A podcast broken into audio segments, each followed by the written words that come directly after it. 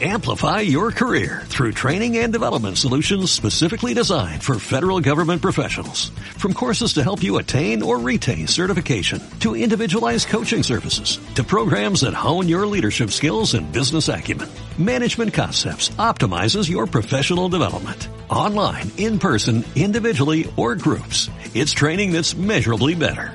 Learn more at managementconcepts.com. That's managementconcepts.com.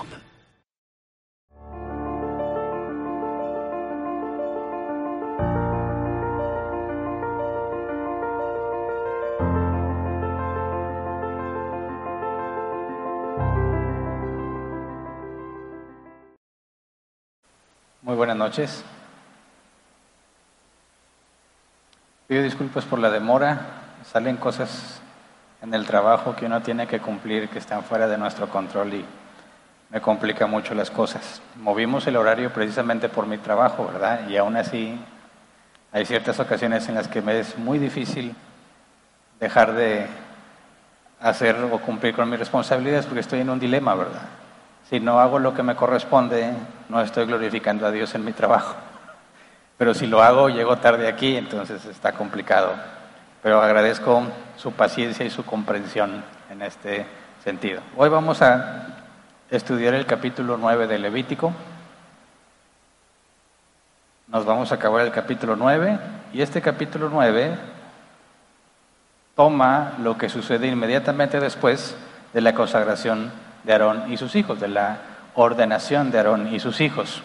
Recordemos lo último que vimos la semana pasada en Levítico 8, versículo 35 y 36. Dice así que siete días con sus noches se quedarán a la entrada de la tienda de reunión, cumpliendo con lo que el Señor ha prescrito para que no mueran. Así me lo ha mandado el Señor. Aarón y sus hijos hicieron todo lo que el Señor había mandado por medio de Moisés. Tenían que quedarse siete días con sus noches, ¿verdad? Y ya nos, nos habíamos preguntado qué se habrá sentido estar viviendo ahí. Sabíamos que comían de lo que se ofrecía cada día, ¿verdad? De los sacrificios que se tenían que ofrecer. Estaban embadurnados de aceite y estuvieron que tener los siete días así. El capítulo 9 empieza inmediatamente en el día octavo, pero no nos dice exactamente qué pasó. Si ellos todavía estaban ahí y no se habían cambiado, no se habían bañado, estaban igual, o si fueron a su casa, se dieron un buen baño y luego regresaron, no lo especifica. Pero quiero que antes de empezar el capítulo 9 resaltemos esto que Dios dijo en Levítico 8:35. Dice, así que siete días con sus noches se quedarán a la entrada de la tienda de reunión, cumpliendo con el que el Señor ha prescrito, para que no mueran. Tienes que cumplir con lo que Dios ordenó para que no mueras. Es importante que tomemos este, esta advertencia para lo que vamos a ver en el capítulo 9 y luego lo que vamos a ver en el capítulo 10. Ahora sí, Levítico 9, versículo 1 al 4. Inicia con el octavo día, el relato. Dice, al octavo día Moisés llamó a Aarón y a sus hijos y a los ancianos de Israel. Aarón les dijo, perdón, a Aarón le dijo, toma un becerro para el sacrificio expiatorio y un carnero para el holocausto, ambos sin defecto, y preséntalos, preséntaselos al Señor. Diles después a los israelitas, traigan un macho cabrío para el sacrificio expiatorio y un becerro y un cordero para el holocausto, ambos de un año y sin defecto. Traigan también un toro y un carnero para ofrecérselos al Señor como sacrificio de comunión y traigan una ofrenda de cereal amasada con aceite. El Señor se manifestará hoy ante ustedes. Entonces, acaban de ser ordenados, ya cumplieron con todo el rito. Ahora, la primer tarea que Dios le designa al sumo sacerdote Aarón, o sea, su estreno, lo primero es que ofrezca un sacrificio por sí mismo. Versículo 2, Aarón le dijo, toma un becerro para el sacrificio expiatorio y un carnero para el holocausto, ambos sin defecto, y preséntaselos al Señor. Versículos más adelante va a decir literalmente que ese sacrificio es por él mismo. Y se los adelanto un poco. Lo primero que Aarón tiene que hacer es ofrecer un sacrificio de expiación por sus pecados. Entonces fíjate, la enorme distinción que se hizo entre Aarón y cualquier otro ser humano, ¿verdad? No nada más los israelitas. Entre Aarón y cualquier otro ser humano, Aarón es el sumo sacerdote. Tiene vestiduras que ningún otro ser humano en la tierra podía portar ¿verdad? Él es el representante de Dios ante el pueblo y el representante del pueblo ante Dios. Dios va a tratar al pueblo según sea Aarón. Y lo primero que Dios le dice a Aarón es que recuerde que no hay nada especial en él. Es exactamente igual como cualquier otro ser humano que primero tiene que ofrecer un sacrificio por sus propios pecados. El primer mandato de Dios para Aarón es humíllate, que no se te suba la cabeza, que no te vaya a pasar por la mente que tú eres especial, que tú eres el tesoro de Dios o cosas por el estilo, ¿verdad? Primero tienes que limpiarte, limpia tu pecado. Luego, limpia el pecado del pueblo. Versículo 3. Diles después a los israelitas, traigan un macho cabrío para el sacrificio expiatorio y un becerro y un cordero para el holocausto, ambos de un año sin defecto. Ahora, se le había dicho a, Moisés que convocara a Aarón y a los ancianos, ¿verdad? Entonces, cuando dice, Moisés le dice a Aarón, es un sacrificio expiatorio por ti, y tú, Aarón, diles a los israelitas que traigan un macho cabrío para el sacrificio expiatorio y luego para los, los de comunión, ¿verdad? Pero Moisés ya no se los está comunicando a la gente. Ahora Moisés le está diciendo a Aarón lo que tiene que hacer, porque ahora es Aarón quien tiene que hacer todas esas cosas. Hasta, hasta ahora, todo lo que hemos leído desde Éxodo hasta este punto, Moisés era el que hacía todo lo que Dios ordenaba y no se lo delegaba a nadie. A partir de este momento, ya que tienen un sumo sacerdote, ahora Moisés está empezando a decirle a Aarón, haz esto y tú dile a los israelitas. Ahora, ¿cómo le dijo a los israelitas? ¿Se puso a gritarles desde allá adentro? No, por eso se convocaron a los ancianos. Los ancianos son los representantes del pueblo. Si Aarón le pide a los ancianos que traigan estos sacrificios como Dios lo ordena, es como si, si se lo pidiera a todos los israelitas. Así que cuando dice, diles después a los israelitas, es por conducto de los ancianos que fueron convocados. No fue convocada toda la asamblea, solamente Aarón y sus hijos y los ancianos, ¿verdad? Eh, versículo 4, traigan también un toro y un carnero para ofrecérselos al Señor como sacrificio de comunión y traigan una ofrenda de cereal amasada con aceite. La ofrenda de cereal, acuérdense que se ofrecía un puñito a Dios y lo demás se lo quedaba al sacerdote, ¿verdad? Y estaba amasada con aceite porque era para que tuviera buen sabor, ¿verdad? Que fuera agradable para el sacerdote. Pero recordemos que el sacrificio de comunión representaba que había paz entre Dios y el que lo ofrecía. Así que el orden es muy importante de lo que está pidiendo Dios. Aarón, limpia tu pecado, limpia el pecado del pueblo y después me traes un sacrificio de comunión. No puede haber comunión entre Dios y los israelitas si hay pecado. Primero tenían que, entre comillas, purificarse de su pecado para poder estar en comunión con Dios, lo cual nos habla de la justicia de Dios. ¿Qué pasaba si no limpiaban su pecado y se presentaban ante Dios? Morían. Fue lo que leímos del versículo, los últimos versículos del capítulo 8, ¿verdad? Tienen que hacer todo esto para que no mueran. Pero ¿por qué se van a morir? Digo, ¿por qué se van a morir? Porque no pueden estar ante un Dios que es perfectamente justo. Porque si Él es justo y hay injusticia, o sea, personas impunes por su pecado, todo el que ha pecado merece la muerte, ¿verdad? Y si se presenta ante Dios alguien que ha pecado y Dios es justo, ¿qué va a hacer? Lo va a matar. Entonces no es que Dios sea malo, es que Dios es justo.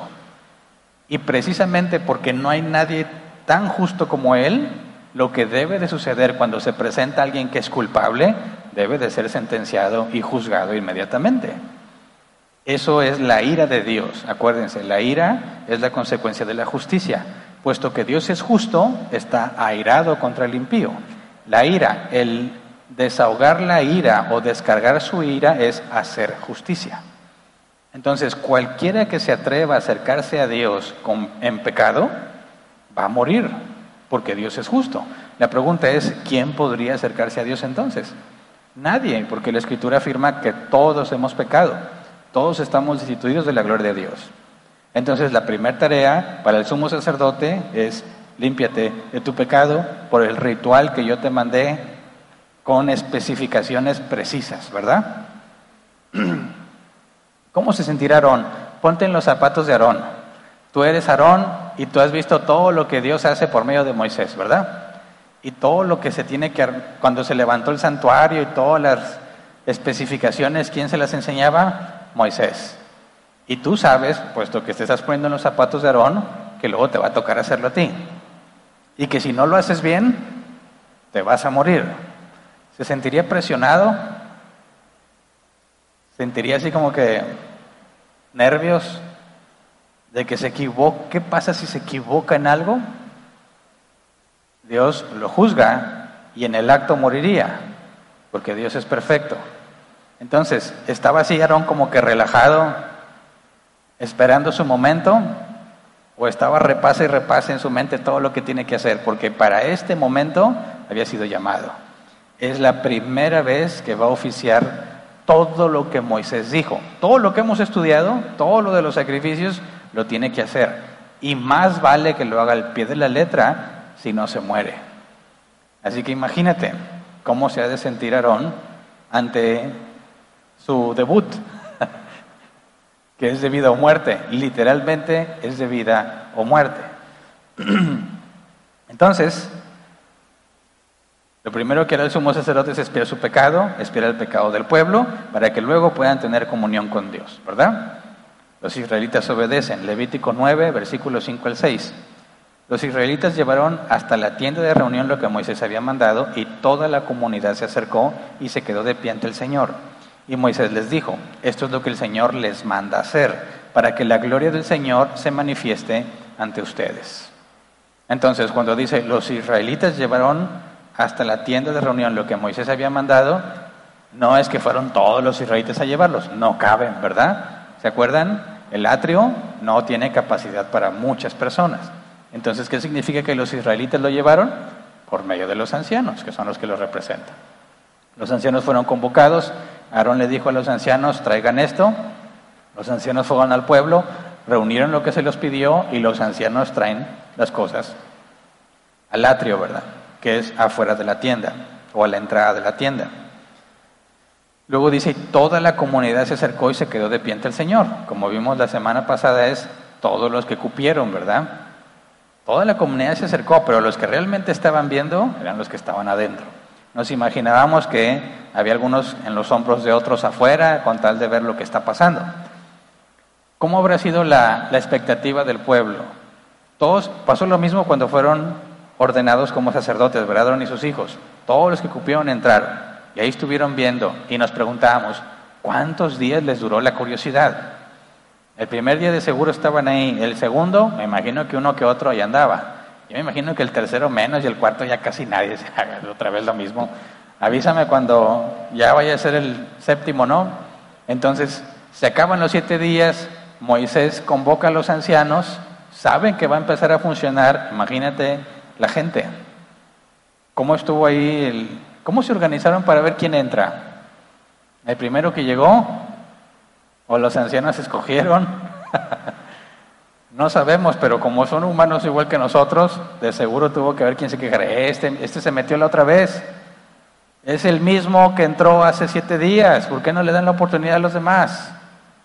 ¿Tú no querrías ver lo que va a suceder? Ahora hay una diferencia. Moisés dijo, el Señor se manifestará ante ustedes. Así que es lo peor que puedes hacer es no estar allá adentro, porque está garantizado que Dios va a hacer algo. Pero hay una condición, ¿verdad? Dice versículo 6, Moisés les dijo, esto es lo que el Señor les manda hacer para que la gloria del Señor se manifieste ante ustedes. Entonces, la gloria del Señor se manifestará si y solo si hacen lo que mandó. Es decir, la manifestación de Dios está condicionada a la obediencia. Si obedeces, si haces lo que te mando, me voy a manifestar ante ustedes. Si no lo haces, que es lo que decimos, que lo, que leímos al final del capítulo 8, te mueres, ¿verdad? Fíjate bien la claridad del asunto. Tienes que obedecer y si obedeces, Dios se va a manifestar. Si no obedeces, Dios te va a matar. ¿Qué tan serio es el servicio a Dios? Es así como que, ay hombre, acabo es para Dios. Dios sabe que tengo muchas cosas que hacer ahí lo que salga. Como salga, lo que parte, lo que importa es que Dios ve el corazón. No, Dios dijo cosas específicas, ordenó rituales específicos y ahora tienen que hacerlos al pie de la letra. Te cuesta la vida si no lo haces. Así que es un asunto muy serio. Hasta este punto todo lo había hecho Moisés, ahora lo tiene que hacer Aarón. Ahora, Aarón va a tener que seguir el proceso del sacrificio expiatorio con todas las especificaciones y luego de ofrecer el holocausto con todas las especificaciones y luego el sacrificio expiatorio que era exactamente lo mismo pero para el pueblo, luego los sacrificios de holocaustos que eran los mismos que para él pero del pueblo y luego el sacrificio de comunión con todo lo que se tenía que hacer. ¿Cómo le hizo Aarón? ¿Se lo aprendió? En esos siete días que estuvo ahí, estuvo ensayando. Se está diciendo, primero esto, y luego así, y luego tú me traes el de este y agarras la sangre en el, en el recipiente, y luego lo tengo que poner en los cuernos del altar, y la sangre se tenía que derramar en el lado norte del altar, ¿verdad? Y luego, ¿qué se tenía que hacer con el animal? Pues se tenía que destazar, se tenía que desollar, porque la piel era para otra cosa, y, se tenía que partir en pedazos y se tenía que quemar fuera del campamento. Y luego el del holocausto, otro procedimiento, ¿cómo tendría la mente Aarón? Y todos viendo. Eso es peor, yo creo. Una cosa es que te equivoques en privado y otra cosa es que te equivoques en público. Y no es lo mismo que tú estés haciendo algo concentrado a que sepas que todo el mundo te está viendo, ¿verdad? Digo, en esencia es exactamente lo mismo, son las mismas acciones, ¿verdad? El mismo procedimiento, pero de alguna manera en nuestra mente todo cambia si hay mucha gente que te está viendo. Yo me acuerdo mucho la primera vez que me invitaron a una radio, yo ya había predicado y habían bien poquitos, y pues, ah, pues si me equivoco con ellos, ¿quién se va a dar cuenta? ellos ni saben. Empiezas a predicar a más personas y dices, pero está más difícil porque ya hay unos que sí saben. y luego más gente. Y una vez me dijeron, vamos al radio y es nivel nacional. Sentí que la sangre se me fue a los pies. ¿Cuál es la probabilidad de que alguien me encuentre un error? Bueno, yo pensaba que toda la nación estaba escuchando la estación, pero no. la primera vez que fue a radio eran como las 2 de la mañana. ¿Quién me oía? Un guardia que estaba ahí en, la, en una empresa. ya cuando me invitaron después, se siente la presión. Es exactamente lo mismo. Vas a decir o vas a hablar de la palabra de Dios, pero es distinto saber qué tanta gente te está viendo, ¿verdad? ¿Cómo está varón? Imagínate cómo se sentieron y sus cuatro hijos. Todos están viendo y saben que un error les va a costar la vida. Levítico 9:7. Después Moisés le dijo a Aarón, acércate al altar y ofrece tu sacrificio expiatorio y tu holocausto. Esto es lo que les comentaba, cuando le dijo, busca el, animal para el sacrificio expiatorio y para el holocausto y preséntaselos al Señor, no especificó que era exactamente de él, pero era de él, por sí mismo.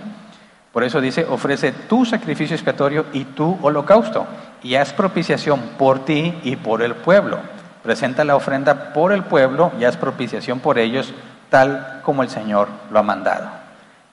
Ahora sí se llegó el momento.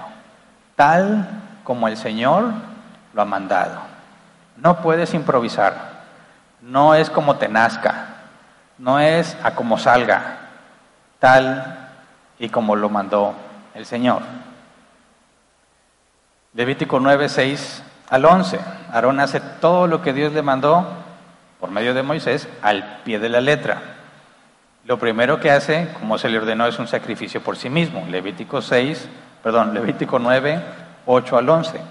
Aarón se acercó al altar y degolló el becerro como sacrificio expiatorio por sí mismo.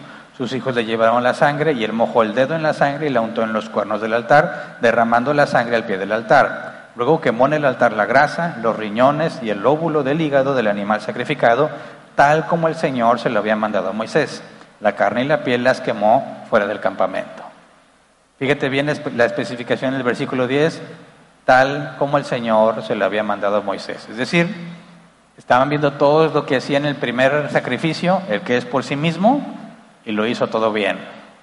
Primer prueba, ¿verdad? El sacrificio por, por él mismo, checked. Lo hizo bien, sigue vivo. Levítico 9, 12 al 14. Después Aarón degolló la víctima del holocausto. Sus hijos le llevaban la sangre y él la derramó alrededor del altar. También le fueron pasando los trozos del animal y la cabeza y lo quemó todo en el altar. Lavó los intestinos y las patas y luego las quemó todo esto en el altar junto con el holocausto. Ahora, cuando dice que los quemó todo en el altar, obviamente no fue de inmediato, ahí se iba a quedar todo consumiéndose todo el día. Los holocaustos se quedaban sobre el altar y se iban a consumir completamente. Entonces, cuando dice que los quemó todo, lo quemó todo en el altar, no significa que se consumió de inmediato, sino que estaba todo quemándose y ahí va a seguir por el resto del día. También lo hizo bien. Ahora el sacrificio por el pueblo, Levítico 9, 15 al 17. Entonces Aarón presentó la ofrenda del pueblo, es decir, el macho cabrío del sacrificio expiatorio lo tomó y lo degolló, ofreciéndolo como sacrificio expiatorio, como hizo con el primero. Luego presentó la víctima del holocausto, la cual sacrificó en la forma prescrita. También presentó la ofrenda de cereal y tomando un puñado lo quemó en el altar, además del holocausto de la mañana. Ya cuando dice el final, además del holocausto de la mañana, nos dice que en qué momento del día era esto, en la mañana. Hubo tiempo para que Aarón y sus hijos fueran a su casa y se cambiaran porque al final del séptimo día terminaba su ordenación, todo parece indicar que no, porque en la mañana del día octavo ya están sirviendo. Entonces, en vivo, ¿verdad? No fueron a su casa a relajarse, le siguieron. Y yo pregunto, ¿qué habrían dicho las esposas de ellos? Hace siete días no vienes a la casa. Es fácil, ¿verdad? Y el octavo, sigo teniendo trabajo para Dios. ¿Cómo le fue en su casa? ¿Estaba la señora enojada? Espero que no, ¿verdad? Sabe que su esposo se puede morir si no hace lo que Dios ha ordenado. Quizás en esa ocasión particular le dieron chance a él y a sus hijos. Pero bueno, ofreció el sacrificio por el pueblo y el holocausto del pueblo, ¿verdad? Todo bien. Levítico 9, 18 al 22. Por último, el sacrificio de comunión. Después degolló el toro y el carnero como sacrificios de comunión por el pueblo. Sus hijos le llevaban la sangre y él la derramó alrededor del altar. Pero tomó la grasa del toro y del carnero, es decir, la cola, el cebo que recubre los intestinos, los riñones y el óvulos del hígado, y lo puso todo sobre el pecho de las víctimas para quemar en el altar. Aarón meció ante el Señor el pecho y el muslo derecho de las víctimas. Fue una ofrenda mecida tal como Moisés se lo había mandado. Aarón levantó las manos hacia el pueblo y los bendijo. Una vez que terminó de ofrecer el sacrificio expiatorio, el holocausto y el sacrificio de comunión, se retiró del altar. Y habría que agregar, y sigue vivo, ¿verdad? Todo lo ha hecho tal como Dios lo había mandado por medio de Moisés. Es muy complicado, ¿no crees? Todo esto que tenía que hacer es muy complicado, es muy complejo. Para nosotros es todavía más difícil entenderlo. Si a mí me dijeran, Hernán, eh, saca los intestinos, los riñones, el óvulo del hígado y ponlo sobre el pecho de las víctimas, ya me he perdido. ¿Cómo voy a encontrar el hígado y el óvulo? No tengo más mínima idea. Me imagino en aquel entonces era algo común, ¿verdad? Y por eso Aarón lo sabría. O Moisés tuvo que decirle, a ver, aquí está el carnero. ¿Dónde está el hígado? No, pues yo digo que por aquí ese no es. Esa es la pajarilla, como dicen. Acá le dicen que no, la pajarilla. ¿Dónde me duele la pajarilla? No existe la pajarilla, pero hay gente que dice que le duele la pajarilla. Bueno, le tuvo que enseñar algo que ya sabía, o algo que Aarón ya sabía, era común para todos, no lo sé, pero debe haber sido complejo seguir el ritual, todo lo que tuvo que hacer. Luego cuando dice, Aarón levantó las manos hacia el pueblo y los bendijo, no nos especifica qué fue lo que dijo. Nada más le dijo, Dios los bendiga, ¿o qué? No, hay una forma específica en la que debían bendecir al pueblo, por eso está descrito hasta números capítulo 6, versículo 23 al 26, Reina Valera 60. Y, quiero que leamos la Reina Valera 60 porque lo traduce literalmente, así como dice el original. Número 6, 23 al 26. Habla a Aarón y a sus hijos y diles, así bendeciréis a los hijos de Israel diciéndoles, Jehová te bendiga y te guarde, Jehová haga resplandecer su rostro sobre ti y tenga de ti misericordia.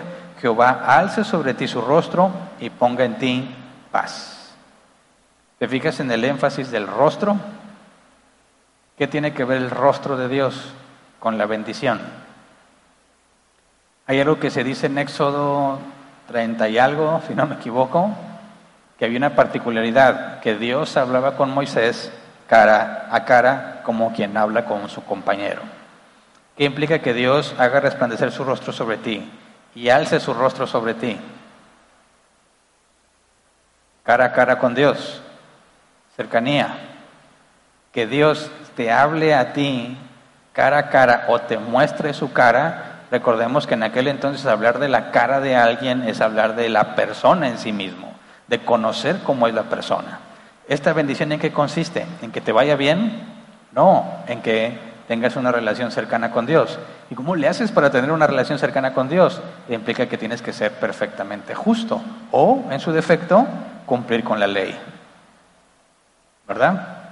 Y implicaba que había errores y pecados que se perdonaban por medio de sacrificios, pero había otros que no se perdonaban, como el asesinato, como el secuestro, ¿verdad? Como eh, violaciones, etcétera, etcétera. Así que esta bendición, que la vamos a estudiar más adelante, es muy profunda y muy importante que entendamos qué es lo que se le deseaba a las personas, no nada más que te vaya bien, ¿verdad? Y bueno, entonces cuando dice una vez que terminó de ofrecer los sacrificios expiatorios, el holocausto y el sacrificio de comunión, se retiró del altar. Acabó su responsabilidad en el altar, pero no es toda su responsabilidad. Todavía le queda pendiente hacer otra cosa y eso tiene que ser dentro del santuario. Vamos al Levítico 9:23. Moisés y Aarón entraron en la tienda de reunión. Al salir, bendijeron al pueblo y la gloria del Señor se manifestó a todo el pueblo.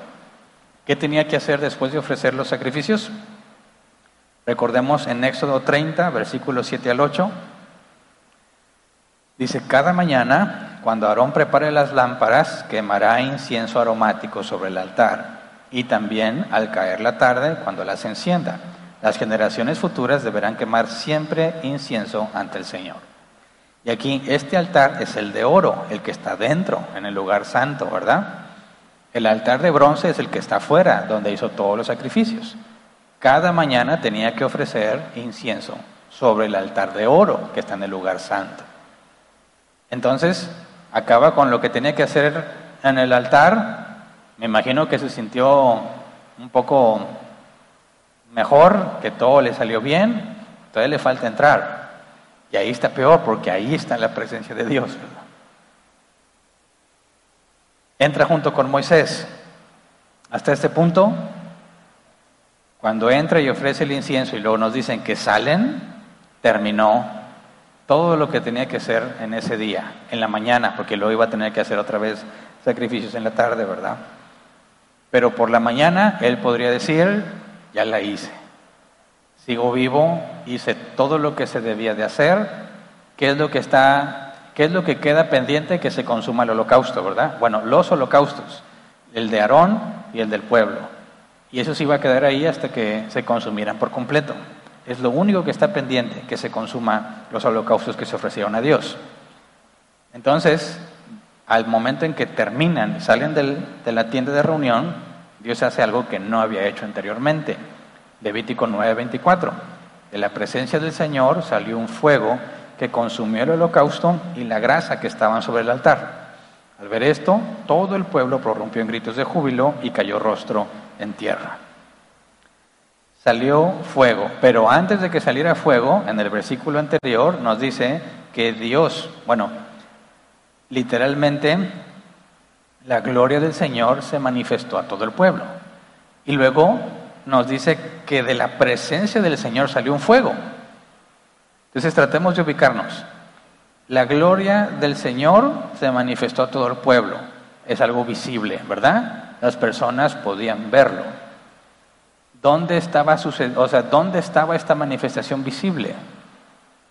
Bueno, cuando dice que al salir bendijeron al pueblo y la gloria del Señor se manifestó a todo el pueblo. Pero no nos ubica geográficamente dónde está sucediendo esto. No nos da detalles. Eso estaba en la tienda de reunión, estaba ahí en el atrio, todos estaban en medio de la manifestación o no. Como no se especifica, es muy probable que sea exactamente lo mismo que sucedió al final del capítulo 40 de Éxodo. Vamos a Éxodo 40, versículo 34 al 35. Éxodo es el último capítulo, perdón, el capítulo 40 es el último capítulo de Éxodo y vimos que cuando se levantó toda la tienda de reunión, la gloria de Dios se manifestó, ¿verdad? Éxodo 40, 34 y 35. En ese instante la nube cubrió la tienda de reunión y la gloria del Señor llenó el santuario. Moisés no podía entrar en la tienda de reunión porque la nube se había posado en ella y la gloria del Señor llenaba el santuario. Así que me parece que dado que no especifica en esta ocasión, en Levítico 9, cuando dice que se manifestó la gloria de Dios a todos, bueno, el único antecedente que tenemos es que era en la tienda de reunión, porque se manifestó al salir. De otra manera los hubiera consumido ahí, ¿verdad?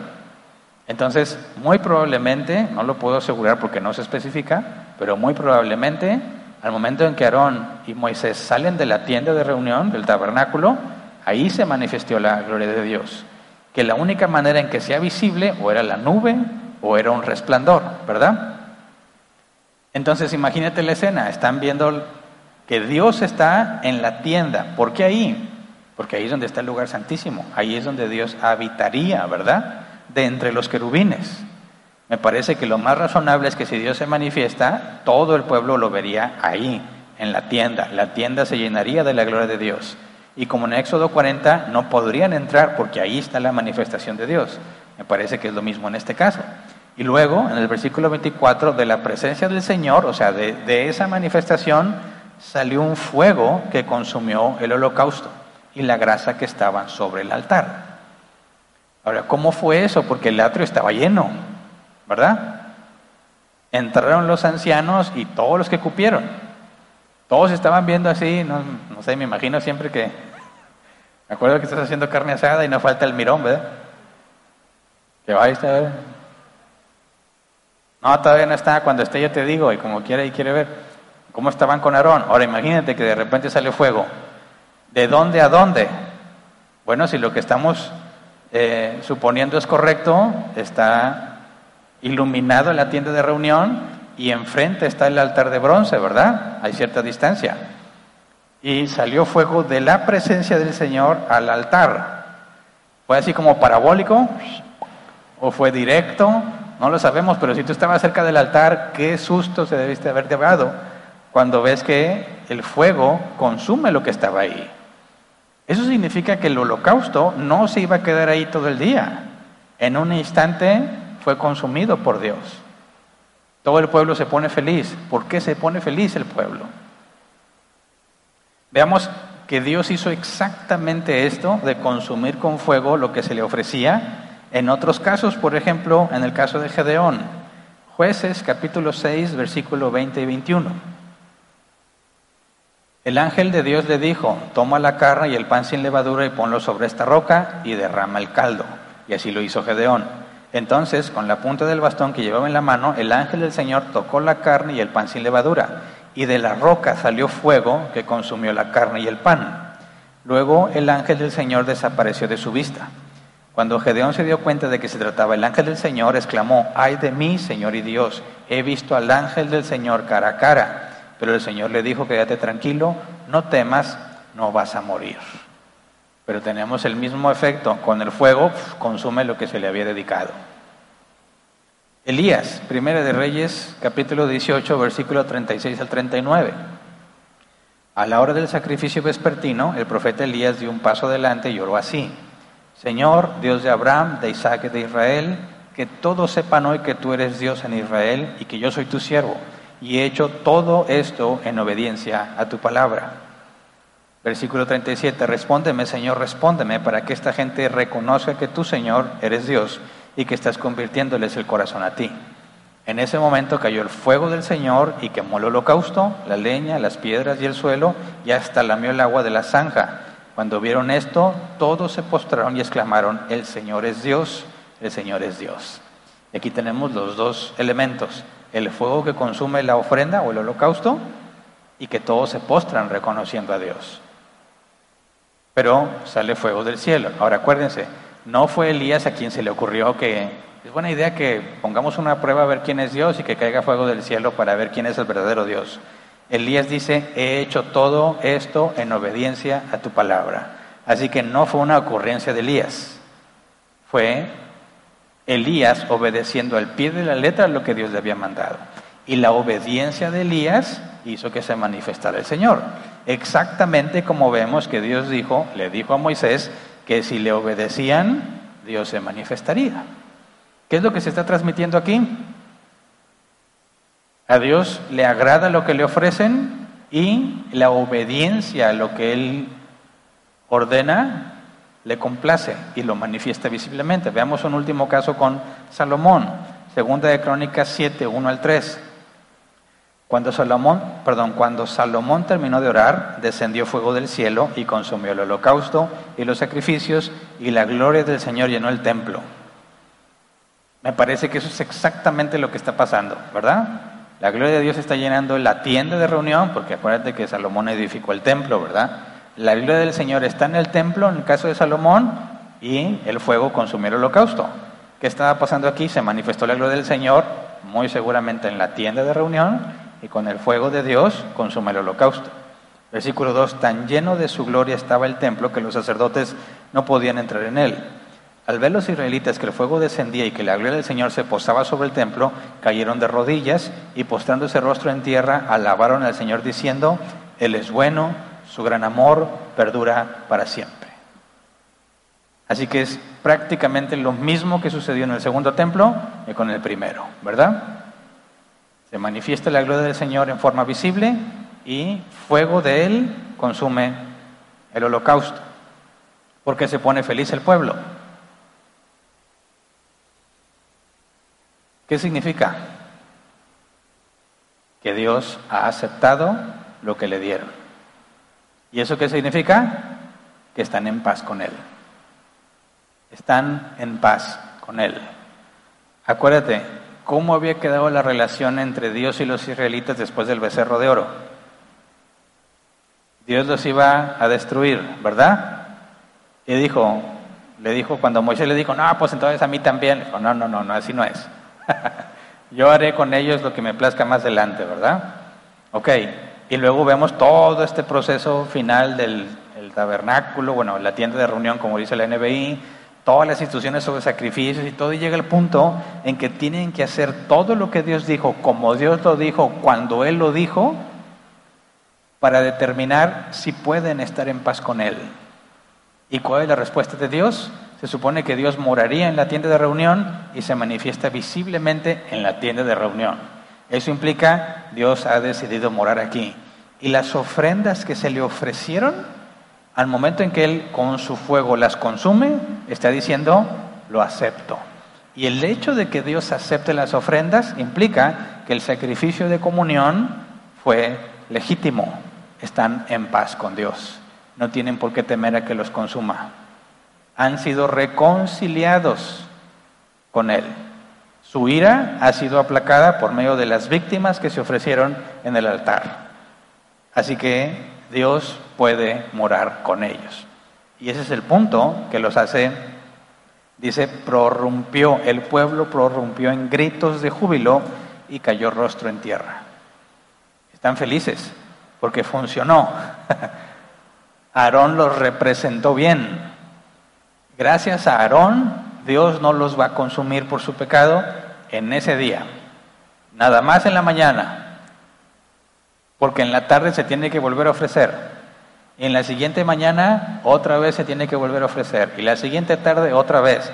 Entonces, ¿cuánto tiempo les duraba el estar en paz con Dios? Mediodía. ¿Por qué? ¿Qué significa eso?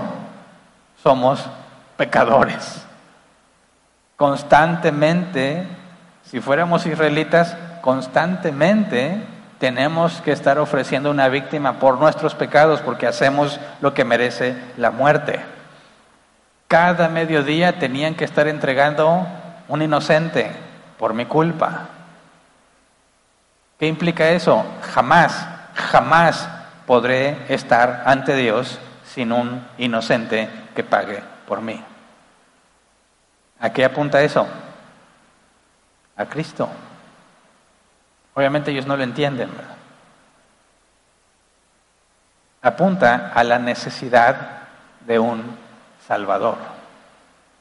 Porque es imposible que como ser humano podamos presentarnos ante un Dios perfectamente justo, porque nosotros somos malvados.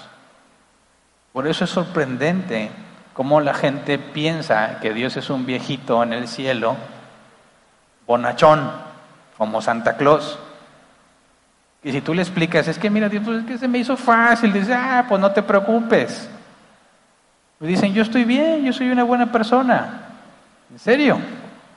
Pregúntale a Aarón cómo se sentía. Y lo que va a pasar en el capítulo 10 es muy revelador de la naturaleza de Dios y de lo sumamente importante que es la obediencia. Ahora, nosotros, obviamente, en el pacto de gracia, por medio de Jesús, no se nos demanda ninguno de estos rituales y tenemos acceso libre a Dios. Y es precisamente ese el problema que nos nubla la vista y que pensamos que Dios cambió. Muchos dicen, la Biblia habla de dos dioses, uno malo y uno bueno. El malo está en el Antiguo Testamento y el bueno está en el Nuevo Testamento. Un Dios muy agresivo y un Dios muy pacífico. No, es exactamente el mismo. Dicen, pero si fuera el mismo, ¿por qué el cambio? Por Jesús. Por Jesús. Jesús es, el, es la razón del cambio. Pero Dios no ha dejado de ser Dios. Él sigue siendo perfectamente justo. Pero estamos bajo la gracia. Jesús ya pagó por nosotros. Jesús representa todos esos sacrificios que se hicieron para que el pueblo pudiera estar en paz con Dios. La carta a los hebreos dice, lo hizo una sola vez y para siempre. El problema con eso es que se nos olvida y pensamos que a Dios no le importa mucho el pecado. Ah, él, él me entiende, Él nos da chance, es buena onda. No, no, no. Es Cristo, que Él ya pagó. Y Él sufrió todo lo que merecíamos nosotros. Pero eso en ningún momento significa que Dios ha relajado sus estándares o que Dios es más tolerable. No. Dios, dice la Escritura, es el mismo ayer, hoy y por los siglos. Él no ha cambiado.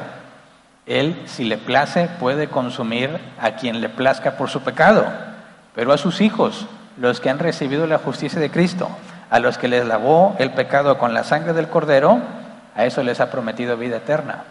Y todas sus deudas fueron canceladas, pasadas, presentes y futuras. De otra manera, el sacrificio de Cristo sería insuficiente.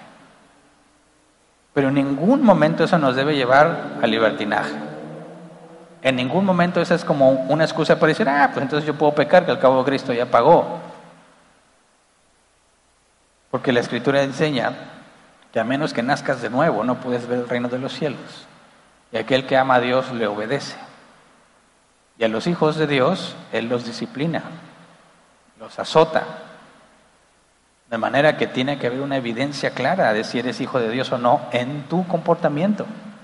Y cualquiera que diga, soy cristiano, pero como quiera hago lo que yo quiera, se engaña a sí mismo. Son esos que dice también la carta a los hebreos, iluminados, que desprecian la gracia, ya no queda más que una horrenda expectativa de juicio para sus vidas. Son aquellos que le dirán a Jesús, en tu nombre hicimos esto y lo otro. Y Jesús les dirá, apartados de mí, hacedores de maldad, nunca los conocí. Así que la manifestación visible de la gloria de Dios y el consumir el holocausto nos dice, Dios mora entre ellos. A Dios le ha placido lo que su representante hizo. Aarón obedeció al, pie, obedeció al pie de la letra todo lo que tenía que hacerse.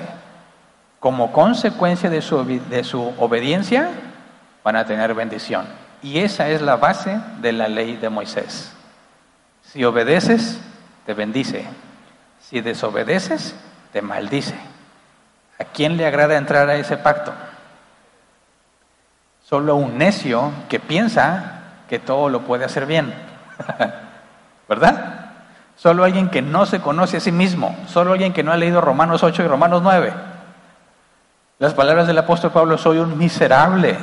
¿Quién me librará de este cuerpo de muerte? Lo bueno que quiero hacer no lo hago. Lo malo que no quiero hacer termino haciéndolo. ¿Quién querría entrarle a un pacto donde se me va a dar según me porte? Solo un necio o un ignorante. ¿Verdad? Y en esa categoría están prácticamente todos los israelitas. No todos, ¿verdad? Moisés está perfectamente consciente del problema. Josué y muchos otros están perfectamente conscientes del problema. Pero los demás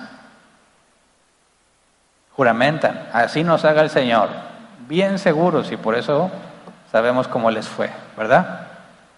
Solo basta leer el libro de jueces para ver el colmo al que puede llegar el pueblo de Dios, no el mundo, el pueblo de Dios. Pero lo veremos más adelante. Entonces, para a, este punto todo es felicidad y está a punto de cambiar al brincar al capítulo 10. Así que vamos a ponernos de pie y vamos a orar.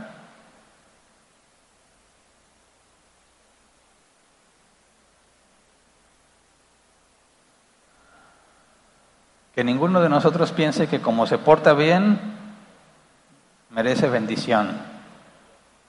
Porque acuérdate, un solo pecado condenó a la humanidad. Un solo pecado hizo que Adán y Eva perdieran el paraíso, perdieran el gobierno que habían recibido sobre todo el mundo. Un solo pecado. ¿Cuántos llevas?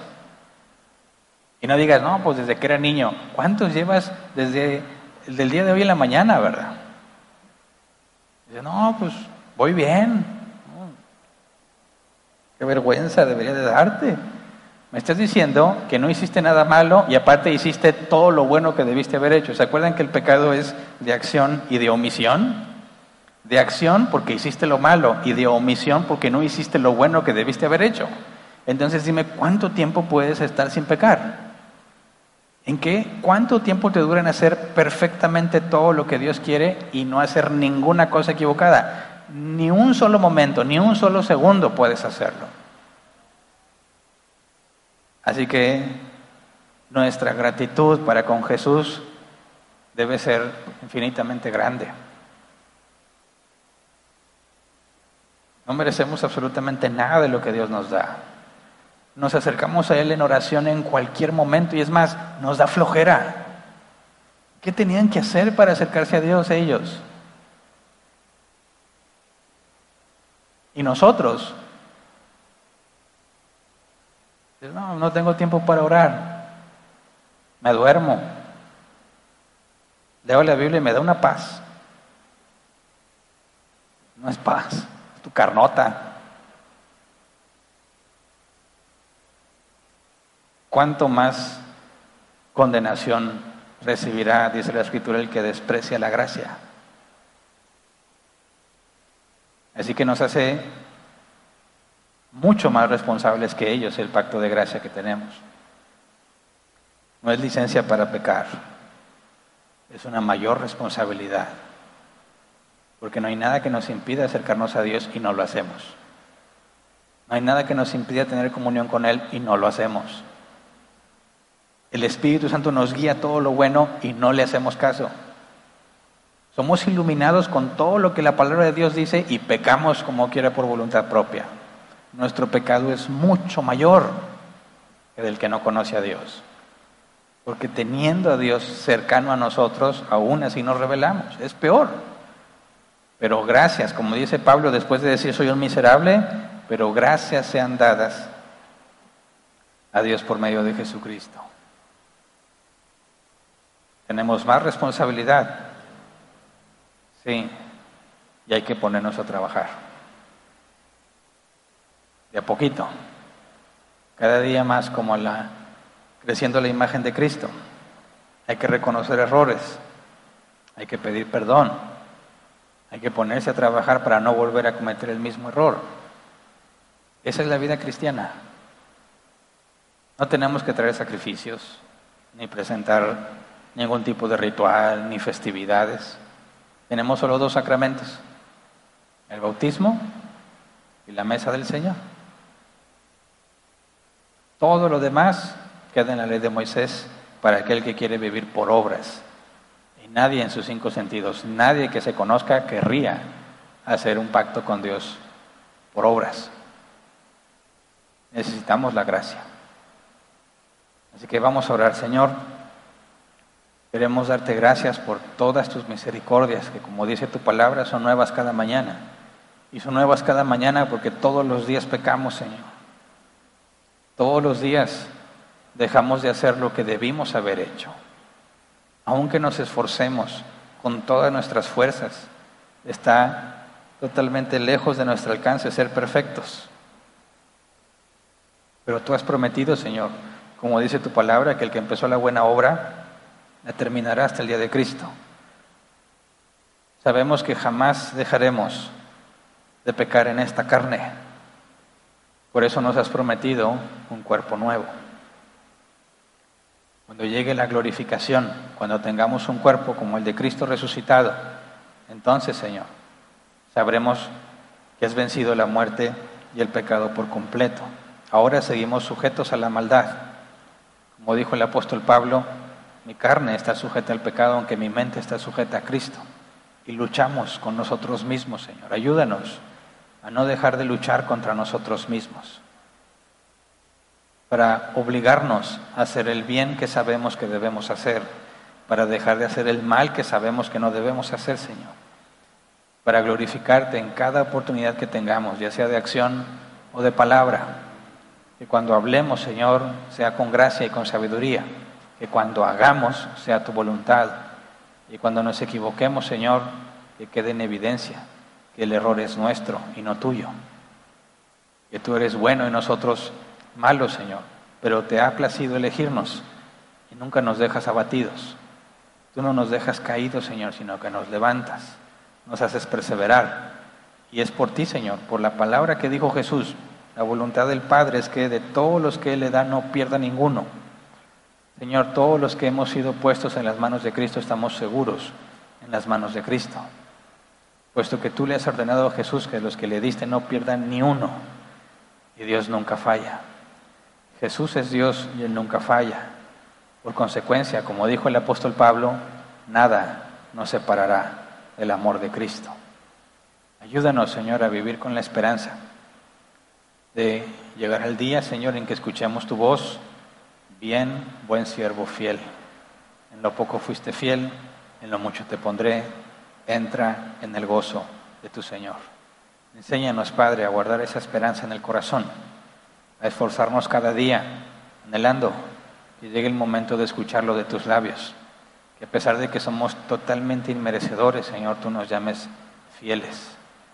A pesar de que caemos y caemos muchísimas veces, tú nos levantas y aún así nos recompensas. Por eso, Señor, te entregamos nuestras vidas. Haz con nosotros lo que mejor te plazca, Señor, porque somos siervos tuyos. Un siervo no hace su voluntad, sino la de su amo. Enséñanos a ser siervos fieles, Señor, para que tu nombre sea glorificado. Gracias. Amén. Pueden sentarse. Pasemos a la sección de preguntas. 15 minutos para responder. El día de ayer tuvimos nuestra sesión de preguntas y respuestas. Fue productiva. No tendremos sesión hasta dentro de dos semanas. Así que aprovecha estos 15 minutos si tienes preguntas. Obviamente son preguntas relativas al tema de hoy, ¿verdad? Si se hace una pregunta que no tiene que ver con el tema, la dejamos para el final y si hay tiempo la respondemos. Están los códigos en pantalla para que te agregues al grupo de WhatsApp donde se hacen las preguntas si es que no perteneces todavía a ese grupo. Si no estás en el grupo y nos sigues en línea, escribe tu pregunta en los comentarios, ya sea de Facebook o de YouTube, mientras estamos en vivo. Nuestros hermanos van a canalizar esas preguntas mientras estamos en vivo. Si preguntas después de esta transmisión en vivo, ya, ya no monitoreamos esas preguntas, ¿verdad? Y si estás viendo este video y ya es viejo y tienes una pregunta, cada dos semanas tenemos una sesión de, de hora y media de preguntas y respuestas para hacer nuestro mejor esfuerzo por ayudarles a avanzar en el conocimiento de Dios. Bien, empiezo a leer la primera pregunta. Dice Blanca Solorzano, pastor, en Éxodo 21-22 dice que si alguno riñere e hiriere a una mujer embarazada y ésta abortare, pero sin muerte, que no es que la mujer al abortar, eh, que no es que la mujer al abortar da entre un bebé muerto, porque dice, pero sin haber muerte, da a entender la vida del bebé y no del bebé. Bueno, no tiene nada que ver con el tema. Le responderé al final si hay tiempo. Elizabeth Sierra, hola pastor, en Levito, imagino que era el Levítico 21-20, dice que el jorobado, el enano, ni uno que tenga defecto o un ojo con sarna podrá participar en el sacrificio. Puede entender, puede entender el que tiene sarna. Bueno, no hemos llegado a ese punto, tampoco tiene que ver con el tema del día de hoy, así que lo voy a pasar al final. Siguiente, Blanca Solórzano, en Apocalipsis 11:19 dice, y el templo de Dios fue abierto en el cielo, y el arca de su pacto se veía en el templo, y hubo relámpagos, voces, truenos, un terremoto y grande granizo. Es el tabernáculo. Al, al igual que Moisés, no, no al igual que Moisés. El de Moisés era igual al del celestial. Acuérdate que se le mostró un modelo a Moisés de cómo debía ser el tabernáculo, ¿verdad? Conforme al modelo que se le mostró. Así que la carta a los hebreos nos dice que Jesús entró al tabernáculo, no hecho de manos humanas, sino el que está en el cielo. El diseño original que fue usado como referencia para que Moisés construyera el terrenal. Blanca Solórzano, ¿por qué? Eh, ¿Por qué ninguna descendencia de Aarón que tenía algún defecto no podía servir o hacer sacrificio? Suena como algo como de discriminación. Bueno, tampoco tiene nada que ver con el tema, la dejaré al final. Luego otra vez Blanca Solórzano. ¿Cómo puede Aarón y los que sirven tienen que estar pendientes de cada uno del pueblo en que no fallen a hacer sacrificios. ¿Qué pasa si alguien no lo hace? ¿Cómo se enterarán si no lo hicieran el sacrificio? Mira, es un pacto de Dios con el pueblo. Por eso, cuando alguien pecaba, se tenía que juzgar. Y si resultaba que requería la pena capital, pena de muerte, el pueblo tenía que apedrearlo. Es la muestra de que todo el pueblo está en un pacto con Dios, no individualmente. Todo el pueblo está en un pacto con Dios. Si uno del pueblo falla, todo el pueblo falla. Por eso el sumo sacerdote tiene que estar ofreciendo sacrificios por el pueblo constantemente. Ahora, ¿cómo le hacían para asegurarse que todos ofrecían sus sacrificios? Pues bueno, todos entendían que el que no lo hiciera afectaría al pueblo completo. Entre todos se tenían que estar cuidando unos a otros y observando lo que hagan para que lo hagan correctamente. Ahora, ya vimos que había situaciones cuando estudiamos los pecados de omisión cuando decían que habías, te habías quedado con algo que le correspondía al Señor o habías pecado en algo y después te diste cuenta o pecaste y, o bien, más bien dicho, no estaba seguro de si habías pecado o no y Dios estipuló ciertos sacrificios en, esos, en ese tipo de circunstancias. Así que todos tenían que estar al pendiente de obedecer y cuando se te olvidaba, también Dios había puesto cláusulas para qué hacer cuando se te había pasado cuando se te olvidaba. De manera que todos los casos están cubiertos. Siguiente, Blanca Solórzano, ¿cómo puede? Ah, esa ya la ley. Em, siguiente. Silvia Noemí Cisterna, ¿qué quiere decir despreciar la gracia? Despreciar la gracia tiene que bueno, en términos del Nuevo Testamento es despreciar el Evangelio. El Evangelio es este. Dios puede evitar que seas juzgado según tus obras si te humillas a Cristo. De hecho, no es una pregunta ni una opción, es un mandato. Pablo, Hechos 17, dice, Dios manda a todos los hombres que se arrepientan. Es la única oportunidad, arrepiéntete Deja de pecar, vive para Cristo, para que no seas juzgado según tus obras. Es decir, se te va a regalar la justicia gratuitamente si te arrepientes y vives para Cristo. Es por gracia, ¿verdad? Ahora, cuando dice que desprecias la gracia, es el que está diciendo, yo no quiero nada con Cristo. Si Jesús es quien dijo ser, ¿verdad? El Hijo de Dios, y dijo que nadie puede llegar al Padre sino por Él, y desprecias la oportunidad que te da de no ser condenado eternamente, estás despreciando la gracia, el único camino a la salvación. Eso es lo que nos referimos cuando desprecias la gracia, cuando no quieres humillarte y arrepentirte de tus pecados. Ahora, en el caso de los fariseos en tiempos de Jesús, eran los que despreciaban el Evangelio para vivir según la ley de Moisés. Ellos decían, quiero vivir y que se me dé conforme a mi comportamiento. Y yo he escuchado y he leído a judíos hoy en día que siguen pensando que esa es la mejor manera. dicen, yo no quiero gracia, yo no necesito que me regalen la salvación, yo me la voy a ganar. Y al final pondrán en la balanza mis obras buenas y las obras malas. Y si mis obras buenas son mayor que las malas, me salvé. El problema es que eso en ningún lugar de la Biblia dice, ¿verdad? ¿Cómo llegaron a esa conclusión? No tengo la más mínima idea, pero ellos piensan que si hacen más cosas buenas que malas, se van a ganar su salvación y no quieren que nadie se la regale. que están haciendo? Despreciando la gracia. Entonces, cualquiera que quiera vivir por sus propias obras o desprecia el único camino a la salvación, está despreciando la gracia de Dios.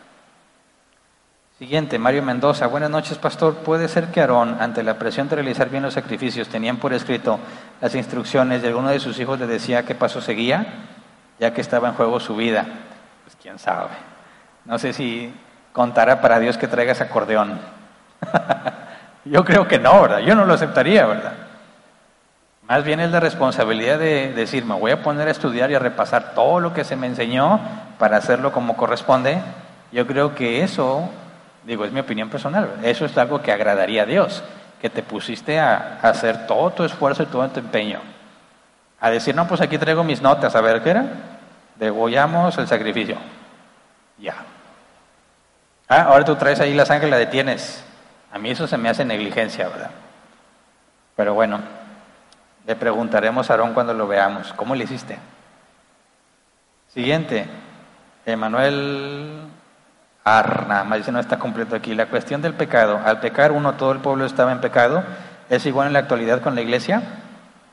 No, no confunda los términos. En aquel entonces, por ejemplo, puedes ver un caso muy claro cuando Josué lleva al pueblo, ¿verdad?, a Canaán, cruzan, llegan a la tierra prometida. Se les dice que nadie podía tomar nada del tesoro, ¿verdad?, porque todo tenía que ser destruido. Y hubo un hombre, no me acuerdo cómo se llamaba, que guardó parte del tesoro para él. Y Dios ya no los ya no los protegió, Dios ya no les dio la victoria y se dieron cuenta, alguien tuvo que haber pecado. Por uno le llevó todo el pueblo, ¿verdad? Y se echaron suertes hasta que llegaron a él y lo mataron. Pena de muerte por lo que había hecho.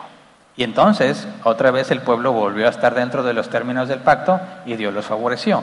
Esa es la muestra de que el pacto era con el pueblo en conjunto. Ahora, la iglesia la iglesia está en un pacto con Dios, sí, pero un pacto que Dios hizo consigo mismo.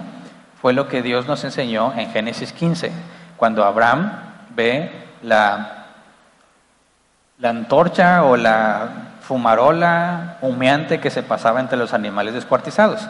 ¿Se acuerdan que estudiamos el, el que aún en, creo que es Levítico también, o jueces, no me acuerdo cuál es el libro, donde se especifica que hacen un pacto y descuartizan los animales y los que hacen el pacto tienen que pasar por medio de los animales, o es Jeremías. Y implica que cuando haces un pacto de muerte se destazan los animales y los que hacen el pacto tienen que pasar entre ellos, diciendo así se me haga si no cumplo con el pacto. Cuando Abraham ve que Dios es el que pasa entre los animales descuartizados y solo él, Abraham entiende, Dios está haciendo un pacto consigo mismo. Y ese pacto crearía descendencia, ¿verdad? Como la arena del mar. Entonces, cuando Dios hace un pacto que ya no es por obras, que no depende de tu obediencia, sino que Él mismo pagó, Él juró por sí mismo que Él nos salvaría, nosotros para nada estamos como los israelitas.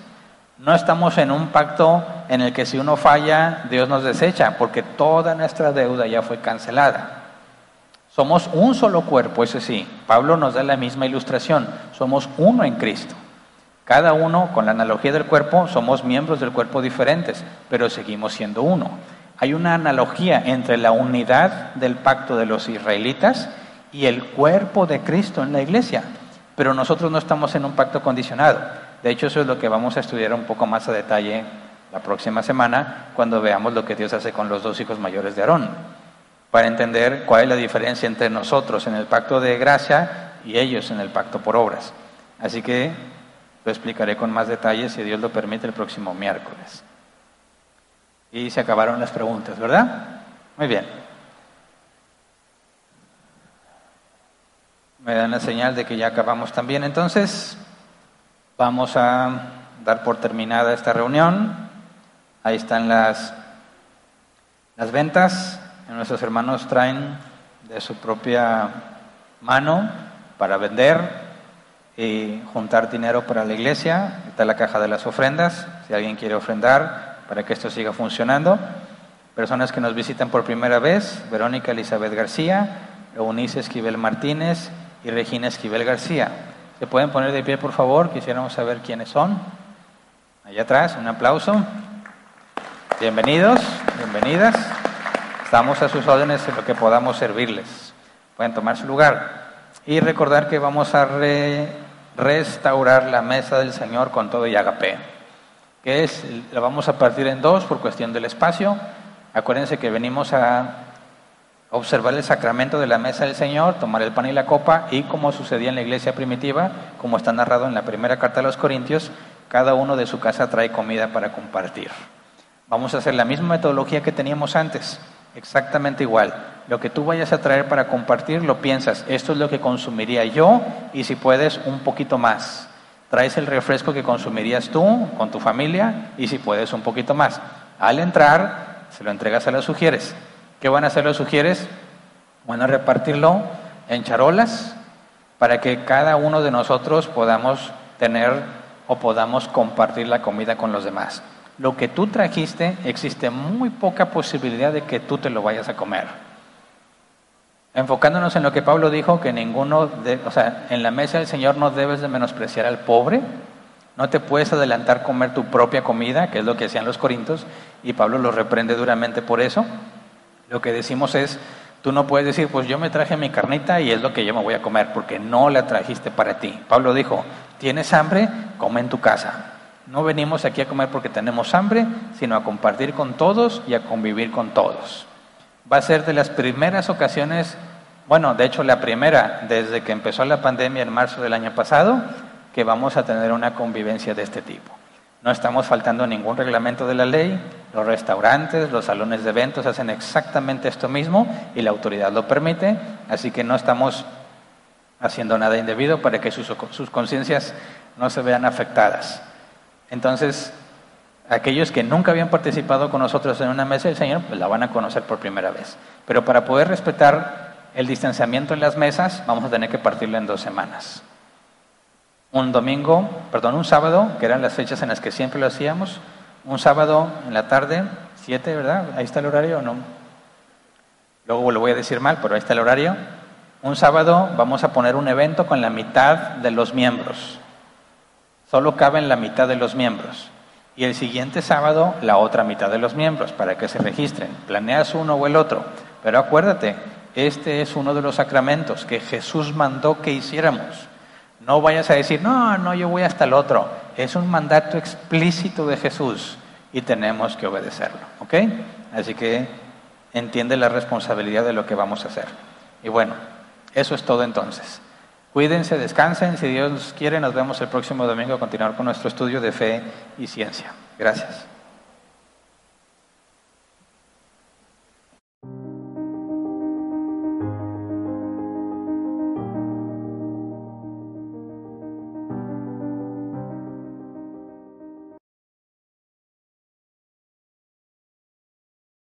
Amplify your career through training and development solutions specifically designed for federal government professionals. From courses to help you attain or retain certification, to individualized coaching services, to programs that hone your leadership skills and business acumen, Management Concepts optimizes your professional development. Online, in person, individually, or groups. It's training that's measurably better. Learn more at managementconcepts.com. That's managementconcepts.com.